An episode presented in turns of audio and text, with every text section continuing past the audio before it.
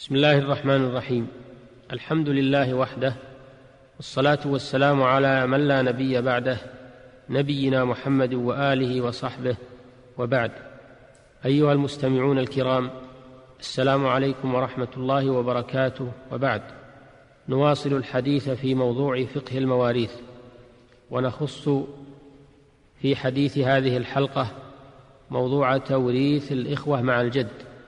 وهو موضوع خطير وشائك. كان السلف رحمهم الله يتحرجون من الفتوى فيه تحرجا شديدا وذلك لأنه لم يرد فيه شيء صريح من الكتاب والسنة وإنما مرجعه إلى الاجتهاد والنظر والاجتهاد عرضة للخطأ. ولهذا قال بعض السلف أجرأكم على قسم الجد أجرأكم على النار. وقال بعضهم من سره أن يقتحم جراثيم جهنم فليقضي بين الجد والإخوة. لكن مع هذا لا بد من البحث فيه لأن مسألته مع الإخوة تقع كثيرا وهي مشكلة لا بد لها من حل. وقد اجتهد الصحابة رضي الله عنهم في حلها على ما سنذكره من آرائهم في ذلك. والمراد بالجد هنا الجد الصحيح الذي لم يدخل في نسبته إلى الميت أنثى كأب الأب وأب الجد فإن دخل في نسبته إلى الميت أنثى كأب الأم وابي أم الأب لم يرث لأنه من ذوي الأرحام. والمراد بالإخوة هنا الإخوة الأشقاء أو الإخوة لأب. أما الإخوة لأم فلا يردون هنا لأنهم محجوبون بالجد إجماعا والجد إذا انفرد عن الإخوة ينزل منزلة الأب بإجماع أهل العلم فلا يحجبه إلا ذكر متوسط بينه وبين الميت كالأب والجد الذي هو أقرب منه. وقد روى أبو داود والترمذي وصححه عن عمران بن حسين رضي الله عنه أن رجلا جاء إلى النبي صلى الله عليه وسلم فقال إن ابن ابني مات فما لي من ميراثه. قال لك السدس. فلما أدبر دعاه وقال لك سدس آخر. فلما أدبر دعاه فقال إن السدس الآخر طعمة. والجد ينزل منزلة الأب إلا في حالتين. الحالة الأولى أن الأم تأخذ معه الثلث كاملا في المسألتين العمريتين بخلاف الأب فإنها تأخذ معه فيهما ثلث الباقي. الحالة الثانية إذا اجتمع معه إخوة أشقاء أو لأب فقد اختلف في حجبه لهم بخلاف الأب فإنه يحجب الإخوة. والآن ننتقل إلى بيان خلاف العلماء في توريث الإخوة مع الجد. فنقول اختلف العلماء في ذلك على قولين. القول الأول أن الجد يسقط الإخوة. كما يسقطهم الأب. وبذلك قال جمع من الصحابة منهم أبو بكر الصديق وقال به جمع من التابعين وقال به من الأئمة الأربعة أبو حنيفة وأحمد بن حنبل في إحدى الروايتين عنه واختارها جمع من أصحاب مذهبه منهم شيخ الإسلام ابن تيمية وابن القيم والشيخ محمد بن عبد الوهاب رحم الله الجميع.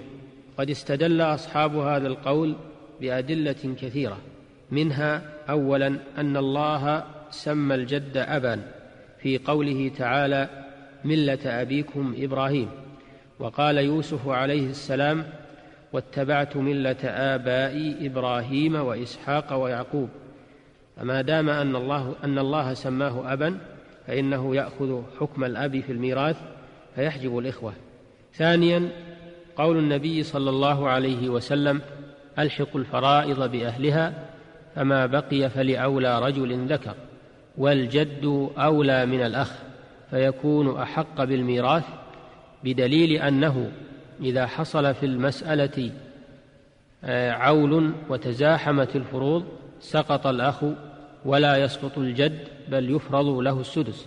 ثالثا أنه إذا كان ابن الإبن بمنزلة الإبن من غير خلاف فليكن الجد بمنزلة الأب لأنه أحد طرفي عمود, عمود النسب.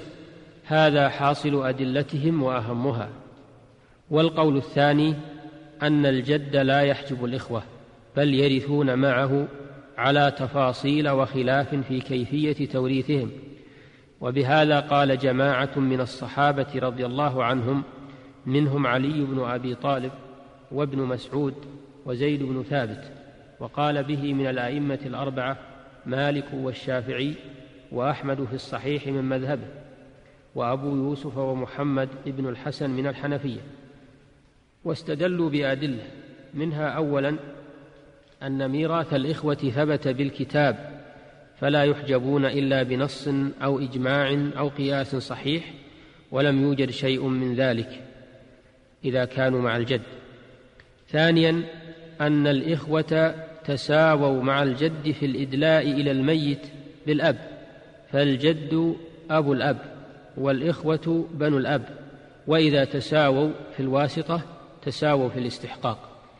إلى أقيسة ذكروها في هذا الباب يطول بنا الحديث عنها والراجح من القولين هو القول الأول لاعتبارات كثيرة منها قوة أدلته وكثرة من أخذ به من الصحابة حتى قال شيخ الإسلام ابن تيمية رحمه الله جمهور الصحابة موافقون للصديق في أن الجد كالأب يحجب الإخوة وهو مروي عن بضعة عشر من الصحابة انتهى. وقال البخاري رحمه الله في صحيحه ولم يذكر أن أحدا خالف أبا بكر في زمانه وأصحاب النبي صلى الله عليه وسلم متوافرون. انتهى. ومما يترجح به هذا المذهب أيضا سلامته من التناقض عند التطبيق. بخلاف القول الثاني فإنه يتناقض عند التطبيق تناقضا عظيما ويختلف أصحابه في كيفية توريث الإخوة مع الجد اختلافا كثيرا وترد عليه إشكالات كثيرة. والذي نختم به هذه الحلقة هو الدعاء لجميع علماء المسلمين بالرحمة والرضوان لقاء ما قاموا به في هذه المسألة وغيرها من مسائل العلم من بحث من بحث مستفيض وحل للمشاكل. ونسأل الله لنا التوفيق لسلوك سبيلهم والسير على نهجهم. وإلى الحلقة القادمة بإذن الله. والسلام عليكم ورحمة الله وبركاته. والحمد لله رب العالمين.